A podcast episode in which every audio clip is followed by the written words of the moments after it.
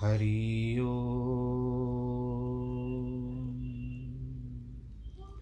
हरि ओ हरि ओ गुरुर्ब्रह्मा गुरुर्विष्णु गुरुर्देवो महेश्वरः। गुरुर्साक्षात् परब्रह्म। तस्मै श्रीगुरवे नमः। विघ्नेश्वराय, वरदाय, सुरप्रियाय, लम्बोदराय, सकलाय, जगद्दिताय, नागाननाय, श्रुतियज्ञविभूषिताय, गौरीसुताय, गणनाथ नमो नमस्ते।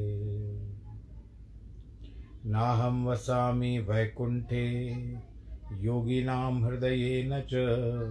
मद्भक्तां यत्र गायन्ति, तत्र तिष्ठामि नारद। जिस घर में हो आरती, चरण कमल चितलाय, तहाँ हरि वासा करे, ज्योत अनंत जगाए जहाँ भक्त कीर्तन करे, बहे प्रेम दरिया तहाँ हरि श्रवण करे, सत्यलोक से आए। सब कुछ दीना आपने, भेंट करूँ क्या नाथ? नमस्कार की भेंट लो, जोड़ू मैं दोनों हाथ। जोड़ू मैं दोनों हाथ, जोड़ू मैं दोनों हाथ। शान्ताकारं भुजगशयनं पद्मनाभं सुरेशं विश्वाधारं गगनसदृशं मेघवर्णं शुभाङ्गं लक्ष्मीकान्तं कमलनयनं योगिवृद्धानगम्यं वंदे विष्णुं भवभयहरं सर्वलोकैकनाथं मङ्गलं भगवान् विष्णु, मङ्गलं गरुडध्वज, मङ्गलं पुण्डरीकाक्षमङ्गलायस्तनोहरि।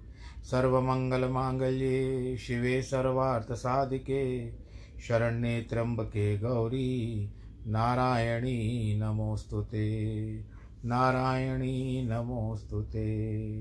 नारायणी नमोऽस्तु ते। श्रीमन्नारायण श्रीमन्नारायण श्रीमन्नारायण। प्रिय भक्तजनों, आज फिर हमारा नया सप्ताह आरंभ हुआ। वैसे तो सप्ताह के सात दिन होते हैं, पर हम चार दिन का रखते हैं। हम सूत्र बारह में चलते हैं, अष्टावक्र, ज्ञान की तरफ़। अहो अहम नमो मय्यमेको हम देहवानपि क्वचिन्न गंता नागंता व्याप्य विश्वमवस्थित। मैं आश्चर्य में हूँ, मुझको नमस्कार है। मैं देहदारी होते हुए अद्वैत हूँ। न कहीं जाता हूँ, न आता हूँ। विश्व में भी व्याप्त हूँ और स्थित हूँ।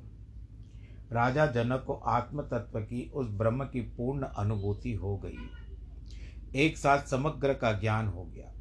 वे आश्चर्य में होते हुए स्वयं को नमस्कार करते हुए कहते हैं, यद्यपि मैं देहदारी हूँ, फिर भी अद्वैत का बोध हो गया है। सामान्यतः देहदारी स्वयं को परमात्मा से भिन्न मानते हैं। एवं जिसका देहाभ्यास, देहाध्यास मिटा नहीं है, वे आत्मा को भी सभी देहों में भिन्न मानते हैं, अंतर रखते हैं। यही भिन्नता अज्ञान से प्रतीत होती है। मैं, मेरा, तू, तेरा। अगर ये दो शब्द निकल जाए जी, जीवन से तो कोई अंतर ही नहीं रहेगा। तब अंतरात्मा आपकी आवाज़ बताएगी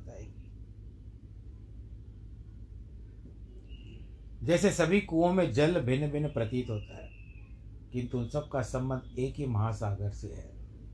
इस प्रकार चंद्रमा एक ही है, किंतु विभिन्न जलाशयों में पड़ते प्रतिबिंब से अज्ञान को भिन्न भिन्न अज्ञानी को भिन्न भिन्न दिखाई पड़ता है। आकाश एक है, अज्ञानी घर के और बाहर के आकाश में भेद करते हैं। इस प्रकार अज्ञानी ही सुख दुख राग, विराग, ममता, आसक्ति, जन्म, मृत्यु, पुनर्जन्म आदि को लेकर आत्मा को भिन्न भिन्न मानते हैं, जबकि ये सभी गुण शरीर एवं मन के हैं। जो अज्ञानवश आत्मा पर आरोपित कर दिए गए हैं, वे आत्मा के धर्म नहीं हैं। आत्मा तो अद्वैत है, एक ही है, सब में समान रूप से व्याप्त है, तथा इन सभी गुण धर्मों से परे है। उसके गुण धर्म इनसे भिन्न है, इसलिए जनक अद्वैत आत्मा को बात कहते हुए स्पष्ट करते हैं कि आत्मा न कहीं जाती है, न आती है, संसार में व्याप्त होकर के स्थित है और सर्वव्यापक है।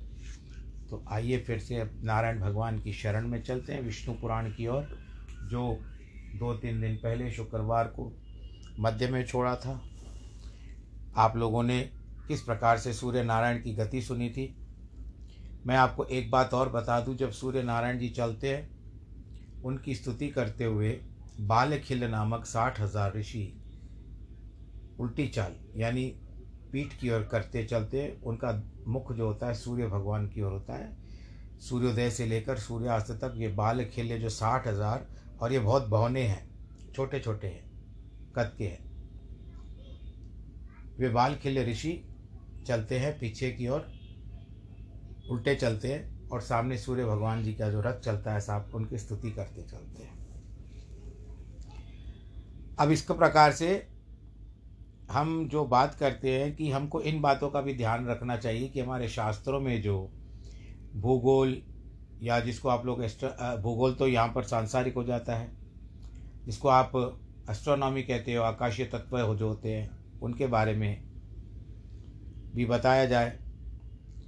ब्राह्मण तीस मुहूर्त का दिन रात्रि दिन होता है। पंद्रह रात्रि दिवस का एक पक्ष कहलाता है। दो पक्ष का एक मास होता है। दो सौर मास की एक ऋतु, तीन ऋतु का एक अयन तथा दो अयन मिलाकर एक वर्ष होता है। मतलब तीस मुहूर्त बीत जाए, वो गणना होती है तो चौबीस घंटे बीतते हैं। और ऐसे पंद्रह रात्रि दिवस का एक पक्ष कहलाता है, जिसको आप लोग शुक्ल पक्ष या कृष्ण पक्ष कहते हो। दो पक्ष का एक मास होता है, जैसे दो पक्ष पूरे हो जाते हैं, एक महीना हो जाता है पंद्रह पंद्रह दिन का। दो सौर मास और एक ऋतु और तीन ऋतु का एक अयन होता है। यानी तीन ऋतुएँ बीतती है तो एक अयन आता है। फिर तीन ऋतुएँ बीतती है तो एक अयन आता है, जिस तरह से उत्तरायण और दक्षिणायन। दो अयन मिलाकर के एक वर्ष आता है।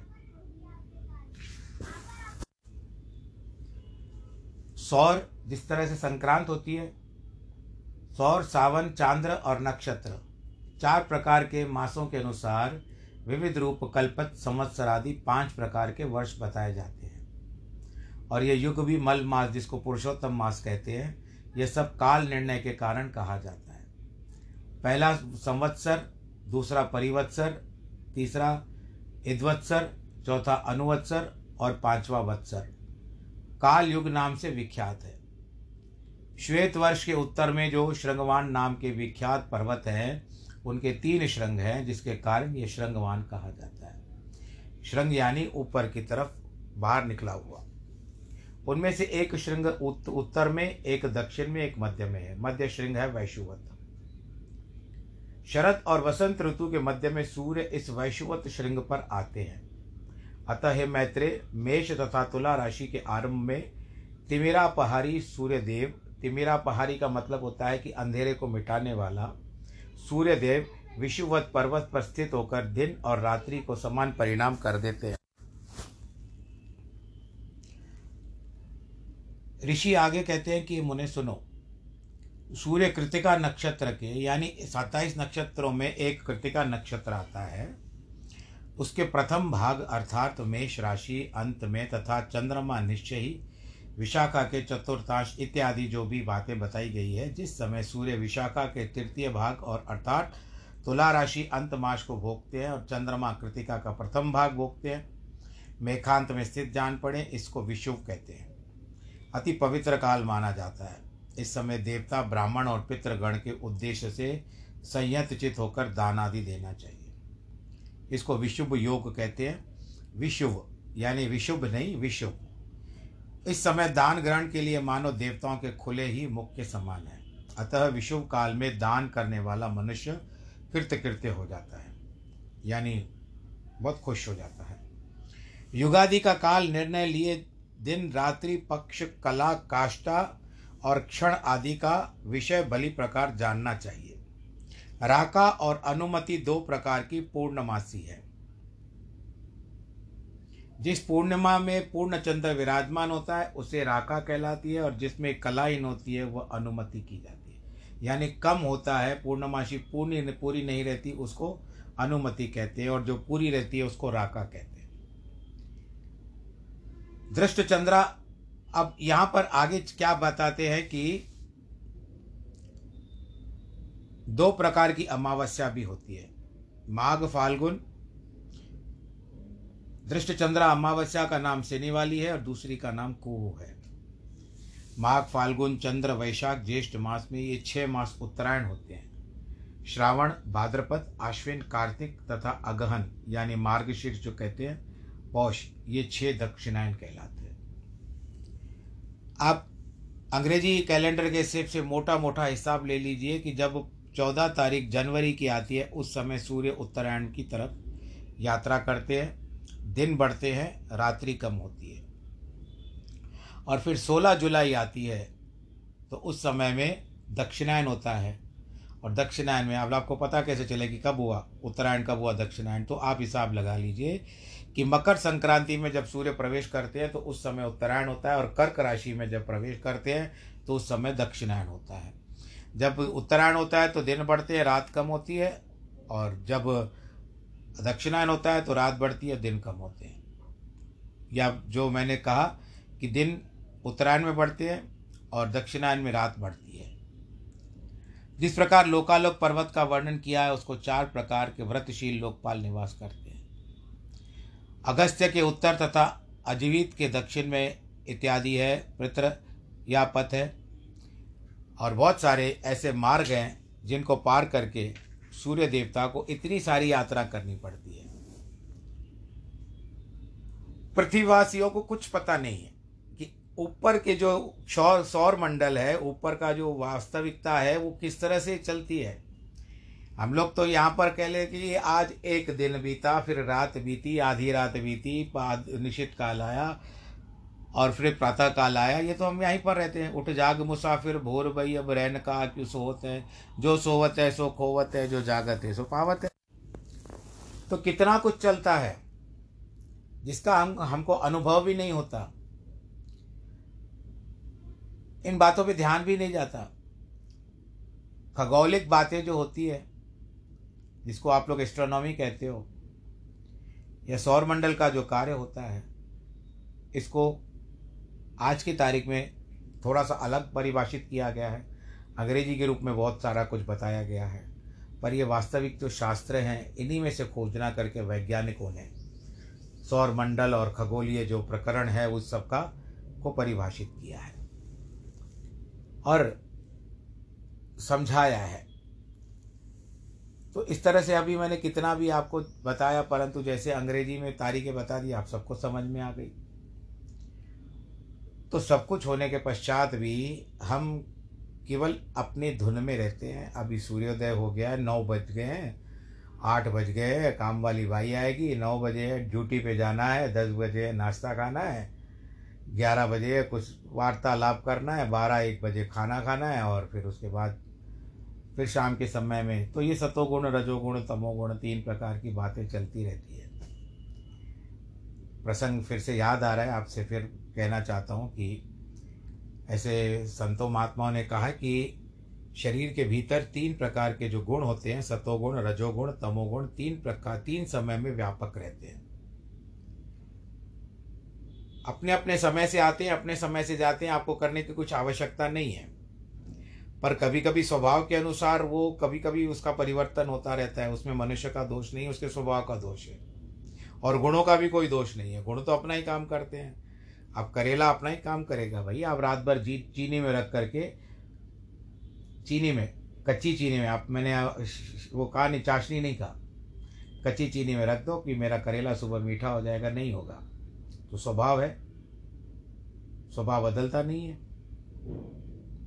इसके लिए कभी कभी वो देह के ऊपर निर्भर होता है व्यक्ति के ऊपर निर्भर होता है कर्मों के ऊपर निर्भर होता है स्वभाव के ऊपर भी निर्भर होता है। हम सबको छोड़ करके सर्वधर्मान परित्यज्य जिस तरह से भगवान श्री कृष्ण ने कहा ना सर्वधर्मान परित्यज्य। तो इन सब छोड़ इन छोड़ को हाँ इन, सबको छोड़ करके हम तीन बातों पे ध्यान देते हैं सतोगुण रजोगुण तमोगुण। कई बार प्रसंग आ चुका है लेकिन ये चीज़ें बार बार दोहराने से मुझे अच्छा लगता है। जिस तरह से आप लोग कभी कभी क्या करते हो, अपने घर के एल्बम खोल करके देखते हो, फ़ोटोज़ देखते हो अपने, तस्वीरें देखते हो, और भाई ये इस समय में ऐसे हुआ था, ये बेटा हुआ था, पहला मुंडन हुआ था, पहला इस तरह से हुआ था, पहले गोद में गया था, ये मेरी बेटी है, या ये हमारी शादी है, इस समय में ये आए थे, वो आए थे। तो आपको वो सारी जो स्मृतियाँ अच्छी लगती है ना तो ये भी सारी बातें जो है, ये सबको आपको अच्छी लगने की बातें हैं। तो हम चलो विचार करते हैं सतोगुण, रजोगुण और तमोगुण के ऊपर। क्या है सतोगुण? जो सदैव सत्संग, कीर्तन, भगवान जी का ध्यान करना, पूजा पाठ करना, क्रोध न करना, आनंद के साथ रहना, जितना मिले खा के आनंद के साथ, कोई दूसरा भाव नहीं आना चाहिए, वो होता है सतोगुण। रजोगुण क्या होता है? रजोगुण प्रवर्त व्यक्ति क्या करता है? दुनियादारी की बातें देखना, यहाँ पर करना, खाना पीना खाना, सो जाना और सोना भी नहीं तो कम से कम भाई अपनी दुनिया में जीवित रहना। सतोगुण को छोड़ करके उस, उसका पूजा पाठ से कोई लेना देना नहीं है। अपने कार्य में संलग्न रहना। ये हुआ, वो हुआ वो हुआ, ये हुआ, ये तीन बातें। तीन चार बातें आ गई तमोगुण जब क्रोध आता है या निद्रा आती है, आलस्य होता है ये होती है तमोगुण की बात। अब इसको वास्तविक रूप में उतारते हैं। अब आप सुबह सुबह उठ गए। उस समय स्वभाव को छोड़ करके मैं फिर से दोहरा रहा हूँ, स्वभाव को छोड़कर हम नहीं बदलेंगे। स्वभाव में सर्वप्रथम सतोगुण होता है प्रातः काल उस समय में उठते ही कई लोग अपने घर में भजन कीर्तन चला लेते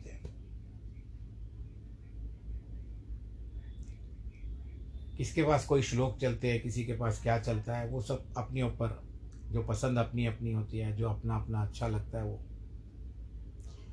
वो होता है।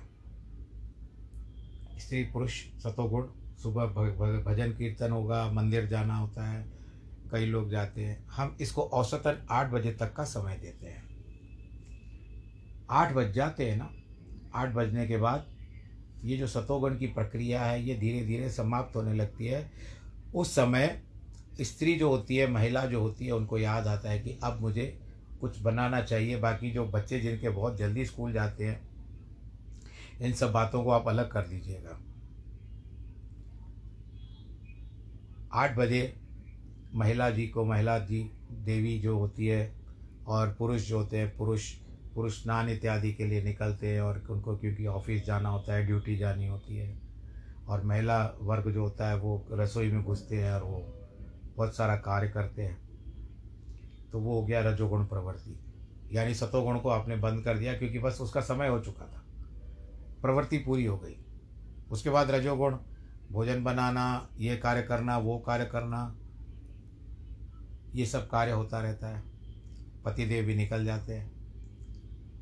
अब कभी कभी स्त्री को तमोगुण आ जाता है। वो आठ बजे ही आ जाता है, आठ और सवा आठ बजे। कई बार कह चुका हूँ, फिर से कह रहा हूँ। क्यों? क्योंकि आठ बजे से घड़ी देखना आरंभ करती है। मैं कह रहा हूँ तो मैं भी घड़ी की ओर ही देख रहा हूँ। आदत है ना, क्या करें घड़ी की ओर देख रहे आठ बज गए, नहीं आई नहीं आई नहीं आई। कौन नहीं आई? वो भी आई, भाई अभी तक नहीं आई। तो उस समय तमोगुण बढ़ जाता है। क्रोध थोड़ा सा मचलाने लगता है। मचलने लगता है क्रोध की। बहुत सारे संकल्प ले लेती है बाई ना आने के कारण। सबका स्वभाव ऐसा नहीं होगा, पर, परंतु जहाँ तक मैंने सोचा, मैंने जो बातें सुनी है जो जो सर्वे किया, उन बातों में लगभग आता है। अब संकल्प ले लिया कि अब इसको देखो, आने दो बहुत समय से। अब तो मैं इसकी तनख्वाह काटूँगी। बहुत छुट्टियाँ भी करती है, दे देती हूँ। ये करती है, वो करती है। मुझे अब इसके ऊपर विचार करना चाहिए। कल से मैं दूसरी बाई या दो तीन दिन में दूसरी बाई की व्यवस्था करूँगी। बीस मिनट विलम्ब हो चुका है, आई नहीं अब तक। ऐसे कैसे चलेगा? बहुत सारे संकल्प ले लिए बहन जी ने या माता जी ने। लेकिन आठ बीस को सामने जो दृश्य दिखाई दिया तो लगा, बस सूर्योदय हो चुका है। बोलो, नारायण भगवान की जय। अरे यार, ये ये तो। अब जो सारा क्रोध था, वो उड़न छू हो गया। कहते, आई तो सही। अभी तो घुसने दो, मैं इसको कुछ नहीं कहूँगी। भीतर जाने दो और उसके बाद बाद में देख लेते हैं। क्योंकि बात की बात, बाद में जाने दो। अभी नहीं। मैंने इतना सब सोच के रखा था, उसको एक तरफ़ से सोच कर सस्पेंड कर देती हूँ। ऐसा कहते हुए बाई को आती है, कहती भाई देर, देरी कर दी जाओ। जल्दी जल्दी सांप चले गए, ये हो गया, वो हो गया। अब आप जाओ, जल्दी अंदर चाय रखिए, तुम भी पियो और काम को बढ़ाओ। बोलो, नारायण भगवान की ये प्रवेश कर गया, सतोगुण, तमोगुण आ गया वास्तविकता में। प्रवृत्ति आ गई, परत रजोगुण अभी भी व्याप्त है। ये बीच में थोड़ी तमोगुण की एंट्री हो गई। उसका प्रवेश हो गया। और वहाँ भी पुरुष के दुकान के ऊपर नहीं आते नौकर तो वहाँ पर उनका, उनकी वही दशा। आने दो इसको। मिलना कठिन है, आजकल सेवक नहीं मिलते। एक कटु सत्य है। और आप कोई भी अपनी तरफ़ नहीं लीजिएगा, ये तो एक सामान्य वर्तांत है और कुछ नहीं है। अपवोट्स कितने मिलते हैं मुझे इस बात पर जो मैंने आपसे अभी बात की, सांकेतिक रूप में। आप लोग कितना वोट करोगे मैं भी देखता हूँ। भाई, आप लोग के जीवन में ये कब, कैसे कैसे घटता है या नहीं घटता है? अब बात करते हैं। रजोगुण हो गया, ये बारह बजे तक चलता है। बारह बजे तक रजोगुण चलता है, उसके बाद आप भोजन करोगे या जो भी आपका समय होता है। अब भोजन के बाद थोड़ा सुस्ताना आवश्यक है। आलस्य। उत्पन्न होता है। तो ऐसी एक झपकी होनी बहुत ज़रूरी है। और हम इसको चार बजे तक का समय का रखते हैं। चार बजे का समय है, परंतु तीन, साढ़े तीन बजे कभी कभी दो बातें सुनने को मिलती है, फिर से सुन लीजिए आप। एक तो जो लड़का या लड़की है, वो आकर के अपना रिपोर्ट कार्ड बताते हैं तो तमोगुण बढ़ जाता है और दूसरा भाई फिर छुट्टी लेती है दो दिन के लिए तो तमोगुण बढ़ जाता है। बोलो, नारायण भगवान की जय। करे तो क्या करें? चलो, आखिर कुदरत को नमस्कार किया। जो होगा देखा जाएगा, उठ करके आपने फिर संजीवनी का सेवन किया। कई लोग ना भी करते हो, यानी चाय का सेवन किया। कलियुगी संजीवनी कहते हैं। और उसके बाद सतोगुण फिर से वर्तमान हो गया शरीर के भीतर। शरीर में किसी की इच्छा होगी चलो शाम का समय मैं मंदिर जाती हूँ, कोई कहेगा मैं सत्संग जाती हूँ, कोई घर में भजन कीर्तन करेगा, घर में कोई पाठ करेगा, घर में कोई जाप करेगा, और इस तरह से सात बजे तक का समय है। रजोगुण सतोगुण का, फिर सतोगुण आ जाए, फिर रजोगुण आता है, फिर अंततः आपका फिर तमोगुण आ गया, जिसमें आप निद्रा अवस्था में चले जाते हो। तो ये आपकी दिन दिनचर्या है। और इसमें ये सारी प्रक्रिया होती है। अब यहाँ पर बात करते हैं कि पाप पुण्य के क्षीण हो जाने पर दोष, पंख, शून्य, संयात्मा मुनिजनों का ही परम स्थान है। हे ब्राह्मण, भगवान नारायण जी की ये जो सारी संसार की नीति है, बनाई हुई है, हम उसके सामने कहीं भी नहीं ठहर पाते। आप सरसों ले लीजिए, मेथी के दाने ले लीजिए, सौंफ के दाने ले लीजिए और क्या कहते हैं कि जिनका छोटा छोटा आकार होता है, चावलों के दाने ले लीजिए और इनको गिनती कीजिए, कर पाओगे आप? आपको एक बोतल भर करके दे दे कि इसमें काले तिल पड़े हैं, मुझे गिनती करके दिखाओ कितने तिल हैं।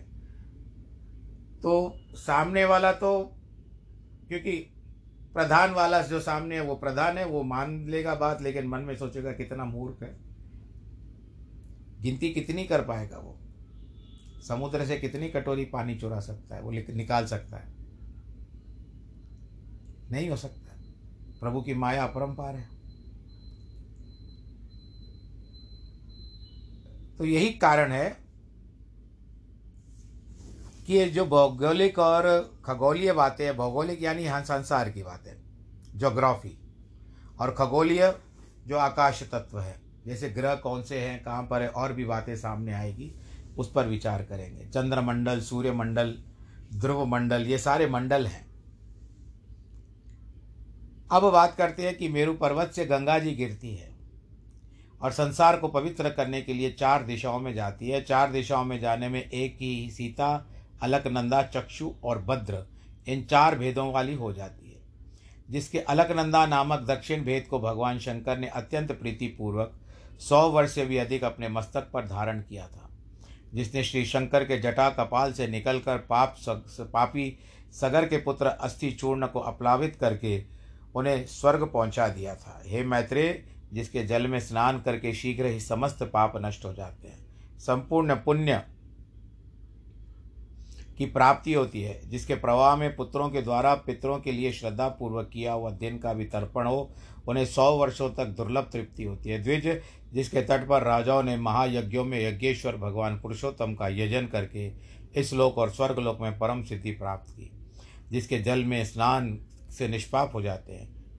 जो अपना श्रवण, इच्छा, दर्शन, स्पर्श, जलपान, स्नान यथो यशोगान करने से ही नित्य प्रति प्राणियों को पवित्र करती है, तथा जिसका गंगा गंगा ऐसे नाम से सौ योजन की दूरी से भी उच्चारण किए जाने पर तीन जन्मों के संचित पापों को का नष्ट, नाश हो जाता है।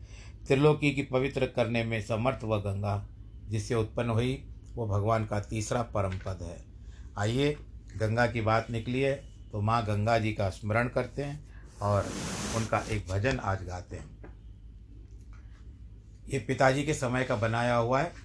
हरिद्वार के एक साधु आते थे। उन्होंने पिताजी को बहुत भजन अच्छा लगा और उन्होंने पिताजी को लिख करके दे दिया, फिर मेरे पिताजी गाते थे, आज मैं गा रहा हूँ। ऐसे, नमामि गंगे तव पाद पंकजम सुरार सुरेर वंदे तव दिव्य रूपम भुक्तिम च मुक्तिम ददातु नित्यम भावानुसारेण सदा नराणाम। मेरा कर दे बेड़ा पार, माता श्री गंगे। मेरा कर दे बेड़ा पार, माता श्री गंगे। जो जन तेरी शरण में आया, जो जन तेरी शरण में आया, माता तूने पार लगाया, माता तूने पार लगाया।